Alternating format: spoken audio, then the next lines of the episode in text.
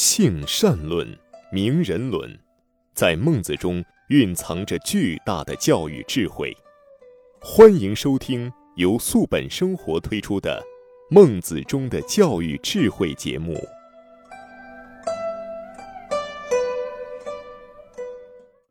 听众朋友，大家好，欢迎您收听中华文化大讲堂之孟子中的教育智慧，我是主持人雅青。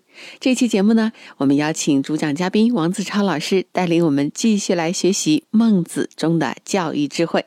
王老师你好，欢迎您。雅青老师好，听众朋友好。上一期的节目呀，我们讲到了一个齐宣王和孟子之间的对话，对吧？是这样。齐宣王呢，见他的有一天在在厨房附近，可能他看到有人牵着一头牛，就要用来祭祀用的牛过来了。这个牛呢，在发抖，很恐惧的样子。看来这个动物它也能感应到自己的这个即将面临的命运。是。然后呢，齐宣王就是不忍心看到它瑟瑟发抖的样子，就说以羊一只，换一只羊来祭祀吧。是这样。最后呢。就赞叹他的这个仁术，也就是他有这个仁心呐，所以讲到了君子远庖厨也，那是不是就这句话呀？我听到很多人，就是我们现代的人在学习经典的时候，有的时候说，哎呀，我不能进厨房做饭，因为君子远庖厨也。哦，王老师这样的引用是不是不太合适呢？是，这个是叫偷换概念了。君子远庖厨呢，就是如果要是去杀一些。活着的东西，活禽了，活鱼了，他就吃不下饭去，所以就离开。而且这个君子呢，他是属于那种教育者和领导者，君就是领导者，子就是教育者。嗯，所以到厨房里头，他就会有一种不舒服。如果要是蒸个馒头，你为什么不可以去呢？所以说是，呃，这叫偷换概念，对。啊，我们普通人也不能自诩为君子，所以有的时候不能用这个概念啊，嗯，还是要多多的参与家务劳动，对，家务家庭的事务，我觉得大家一起来做比较好，是吧，王老师？是这样，是这样，一屋不扫，何以扫天下？就是小事儿不做，你做不了大事儿。对，那我们接着往下来学习。好的，王悦。曰：诗云：“他人有心，愚蠢夺之，夫子之谓也。夫我乃行之，反而求之，不得无心。夫子言之，与我心有戚戚焉。此心之所以合于望者，何也？”曰：“有负于王者曰。”无力足以举百钧，而不足以举一羽；民足以察秋毫之末，而不见于心，则王许之乎？曰：否。亲恩足以及禽兽，而功不至于百姓者，独何于？然则一羽之不举，为不用力焉；于心之不见，为不用名焉。百姓之不见宝，为不用恩言，故王之不忘不为也，非不能也。曰：不为者与不能者之行，何以异？曰：挟泰山以超北海，遇人曰：我不能，是诚不能也。为长者折之，遇人曰：我不能，是不为也，非不能也。故王之不忘，非挟泰山以超北海之类也；王之不忘，是折枝之类也。老吾老以及人之老，幼吾幼以及人之幼。天下可运于长。诗云：“行于寡妻，至于兄弟，以喻于家邦。言举私心，加诸彼而已。”故推恩足以保四海，不推恩无以保妻子。古之人所以大过人者，无他焉，善推其所为而已矣。今恩足以及禽兽，而功不至于百姓者，独何于？权然后知轻重，夺然后知长短，物皆然，心为甚。王请夺之，一王兴甲兵，威势臣，构怨于诸侯，然后快于心于。王曰：“否，吾何快于事？将以求无所大欲也。曰：王之所大欲，可得闻于王笑而不言。我们读孟子哈，读的特别解气，哎呀，读的特别的让人感觉到呃舒服，因为这里边充满了机智，有一些智慧哈，呃，它是一个反正就是不可捉摸的这种状态。只有触碰的时候，你才能够看到这种智慧所在。所以，我们说急中生智，或者叫机智。机呢，就是机会的机，在某种机会下、某种触动之下，你就能够看到智慧。这儿呢，就是我们说孟子中的教育智慧。我们要学习孟子的什么呢？我们要学习孟子的这种，首先呢，他的心态非常的平稳。其次呢，他对于位高权重的这种人，他充满了自信，就是我不欠你的什么，你要和我谈，那就是你一定是想听听我真实的想法，呃，你不能够说你想听什么我给你说什么，你想听什么我给你说什么，那我成了个表演者了，我是个唱戏的了，对吧？那你可以点歌，我不做唱戏的，我不做唱戏的，我和你是人格上非常平等的一个人，甚至我比你高一等，我是老师，你是学生，你求教于我，对吧？所以这一点上，孟子有一个非常好的辩论的心态，而且孟子自己有信仰，就是他有正确的思想。呃，正确的价值观就是他评判是非对错、美丑善恶有一套正确的标准。他拿这套标准来说事儿的时候，谁都不会改变他的标准，谁也不会改变他的信仰。这是孟子能和齐宣王、梁惠王、梁襄王所有的那种诸侯进行辩论的一个基础。第三个呢，孟子不是为辩论而辩论。你像那个名家的公孙龙子，他就是为辩论而辩论。什么叫为辩论而辩论呢？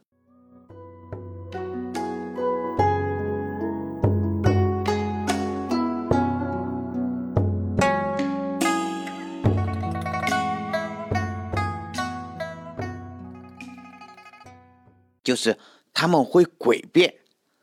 公孙龙子，呃，人家函谷关这儿。有一个告示，不允许呃骑马进出呃函谷关。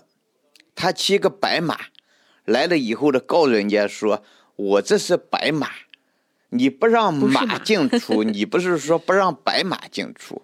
然后呢，他就提出了白马非马的这种谬论，是哎，让这个守关的人没办法。只好放他进去。这个名家和法家，他老是纠结在一起。为什么名家和法家老是纠结在一起？就是后来的很多律师逞口舌之快，实际上颠倒黑白，没有一个信仰，这是有很大的关系。你像在那个时代，有一个律师叫邓锡，有一次右水。涨水了，一下就给冲到下游，下游的老百姓没有准备，一个妇人呢就被水冲走了。嗯，后来呢，水退了以后呢，这个更下游有个人呢就把这个妇人的尸首给捞到了，捞到以后，妇人的儿子就问他要，这我爹的尸首，你得给我。人家说，你看我保存这么一个尸体。担惊受怕的，你给我点钱。说行，我给你点钱。但是他开口要的多，狮子大张口。嗯，这个做儿子的说你也不能够这样啊，就来找邓锡，说让邓锡给他出个主意。这个邓锡说你着什么急呢？你让他先保存一段时间，别人又不要，对吧？就你要，到时候他得求着你。哎，这个夫人的儿子感觉到，这有道理啊。那那那那你你先留着吧，我不要了。哎呦，那个老失手的人一看，人家不要了，也慌了，赶紧来找邓锡，找的同一个人。邓锡他懂法律，懂得辩论之术，说你看，你看我我捞了人家个尸体，人家不要了，我要的钱有点多。嗯，邓锡说你着什么急呢？他除了到你这儿找他爹来，他在别的地方他也找不着啊。你看，他就是从两方面去捞取人家的好处，给人家出主意。嗯，说孟子不是这种人，孟子是我告诉你的，就是我认为对的事情，你爱不爱听那是你的事儿，你不爱听我也要讲，你爱听我还要讲，但是呢。他在讲的时候又非常的巧妙，就是能够把对方引入到情景当中。你比如说这个“君子远庖厨”，这就是一种自污之术，就是把自己再往下呃降一降，让对方看到我们身上还有点小缺点。乍听上去就有一些伪君子的味道。既然有不忍之心，就应该彻底不吃肉，何必说一套做一套呢？不过，问题的核心不在于对待禽兽之生死问题上的言行不一，而在于人的内心有没有对生命的敬畏和爱惜。齐宣王呢，虽然达不到这样子的一个认识，但是听了孟子的解释，很高兴。而且齐宣王呢，马上还引了一句诗，《诗经·小雅》当中有一个巧言这样的诗句，说：“他人的用心，我能揣摩到。”忖度啊，忖度，对，他人有心于忖度之，对，就好像我心里怎么想，你都知道啊。这就是说您啊，我就那么做了，到底为什么却琢磨不出来？经你这么一说，呃，我才开了点窍，但我还不明白，为什么这不忍之心和王道是相契合的呢？是为什么呢？对，为什么这个心就契合于这个王者之心？这就把这个辩论的主导权就抓住了。对，这个时候就在辩论的时候，就好像挠痒痒一样，挠一下，嗯，哎，说，哎，你这个道德高尚，你呢就可以称王于天下。你看，又有道德，让人尊敬，还能够得到实力，称王天下。所以的齐宣王就迫不及待的，哎，就想问一问，在辩论当中，孟子呢，他就最喜欢先把对方弄得似懂非懂，然后不得不谦恭求教。呃，所以呢，孟子这个教育，我们说教育智慧，一般教小学生是你懂他不懂，对吧？嗯，人家孟子教的都是那种大君主，梁惠王、齐宣王、梁襄王这种。所以你得让他想听，哎，在教育当中呢，非常重要的一点，不是你想讲什么你就讲什么，你想讲什么，你还得让他想听什么，这是非常考验老师的。呃，孟子就做到了。嗯，孟子呢，就等到他想听了，就可以大开大合，以十足的辩才展示自己深湛的思想了。这一次呢，孟子还。又以一个反问的句式，呃，来做例子，把齐宣王一步一步，呃，引到早已备好的结论上。你看，这个孟子他说啊，他说假定有人来报告，说他能力举千斤，但是却拿不动一根羽毛。说眼力好的呢，足以举百钧，对，举一羽，是能看到秋毫之末。秋毫是什么呢？就是。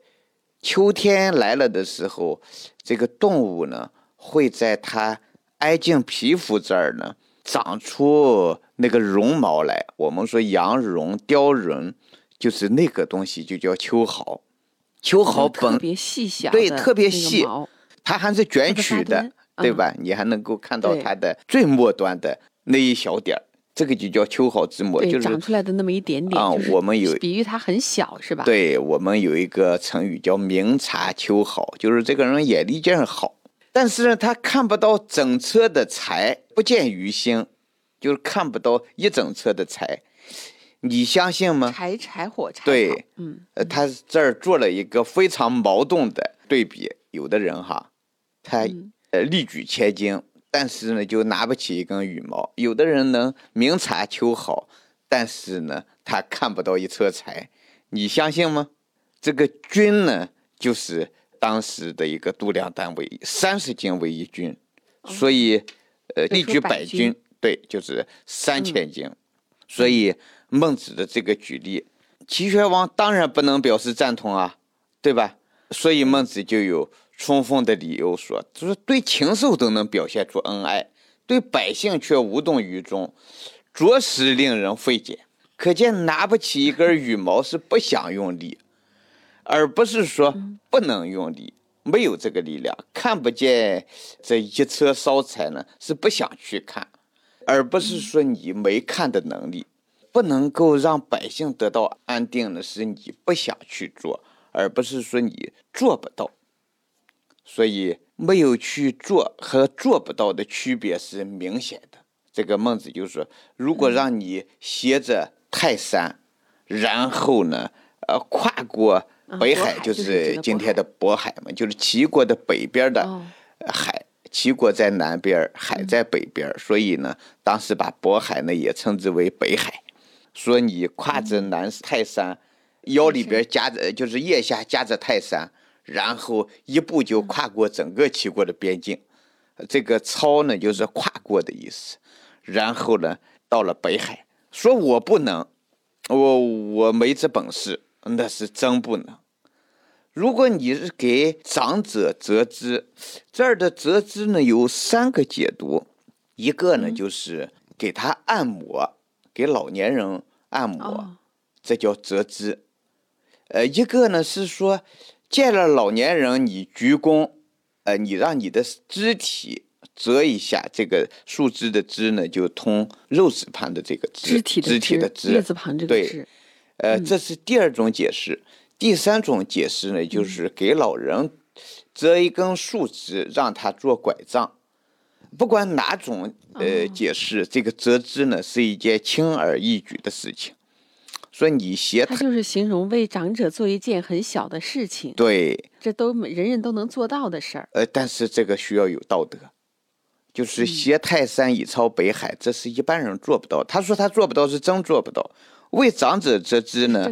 你说你做不到，那就是你不想做。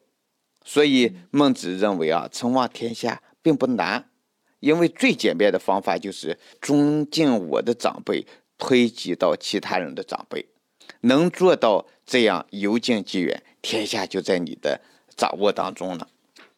所以呢，这个诗当中他说了这么一句话，他说是先给自己的妻子做出典范。再推及兄弟，再进而推广到家族和国家，说的就是由己及人。总之呢，能把恩惠推及他人，就可以安定天下。呃，否则的话，就连自己的妻儿老小你都安定不了。以前的贤人，他之所以比我们今天这些人强大的地方，他没有别的法宝，嗯，他就是擅长推己及人。呃，你看你现在你的这个道德都能够推广到禽兽那里，对百姓却是呃无动于衷，这怎么能行呢？所以好像这说不过去，说不过去。你这样一比喻，好像他就明白了。对你，你说你对一只牛你都这么爱，你说对你的老百姓你怎么就能不爱呢？对吧？你都舍不得让你的牛死。你怎么舍得让你的老百姓去死呢？对不对？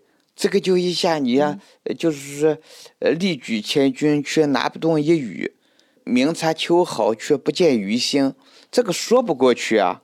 所以你才得推广啊，把你的这种心里边的仁爱之心推广到整个百姓当中。怎么推广呢？就老吾老以及人之老，幼吾幼以及人之幼嘛。哎。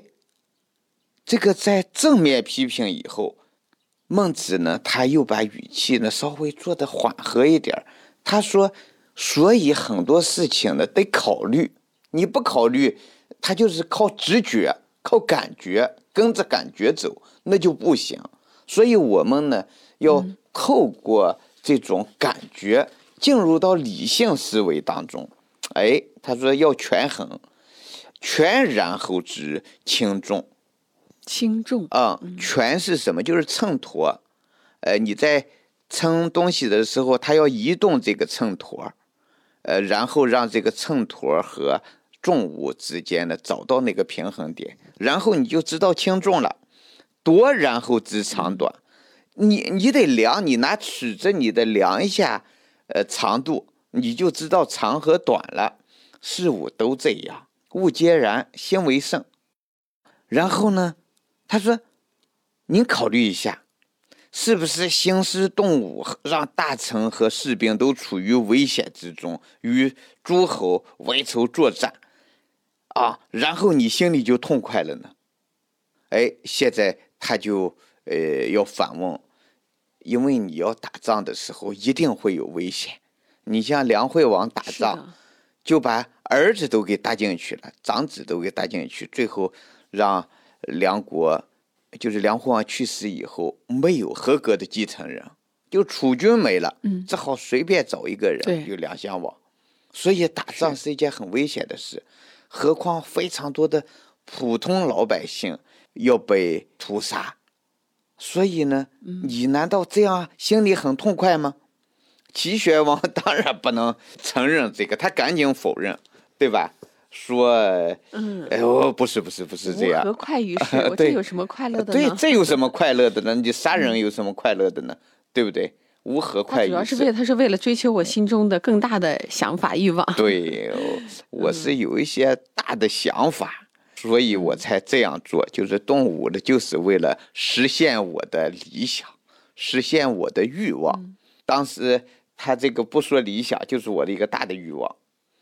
说那也算说的比较直白的。对，这个孟子就说那能不能谈谈你的欲望呢？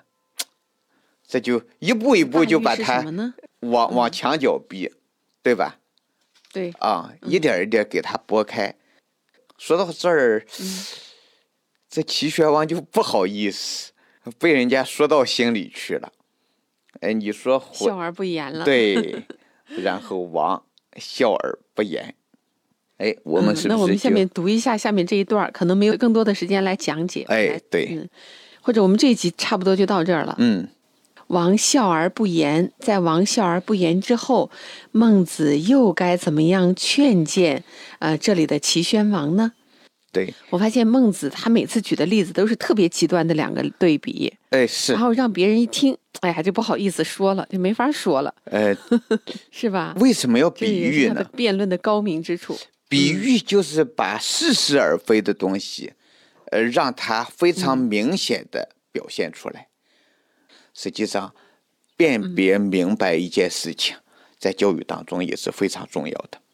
好，嗯，好的，王老师，那我们这期节目对于孟子的学习就到这里了。嗯，听众朋友，感谢您收听《中华文化大讲堂之孟子中的教育智慧》。下期节目我们接着学习以下的内容。主持人雅青，感谢王老师的讲解，谢谢王老师，谢谢雅青老师，谢谢听众朋友。好，我们下一期节目再会，再会。感谢您收听本期的《孟子中的教育智慧》节目。如果您喜欢我们的节目，可以在微信上搜索关注公众号“素本健康”，输入“孟子”，添加我们的官方微信，这样呢就可以加入我们的听友群，和我们共同交流孟子的教育智慧了。再一次感谢您的收听，下一次节目再会。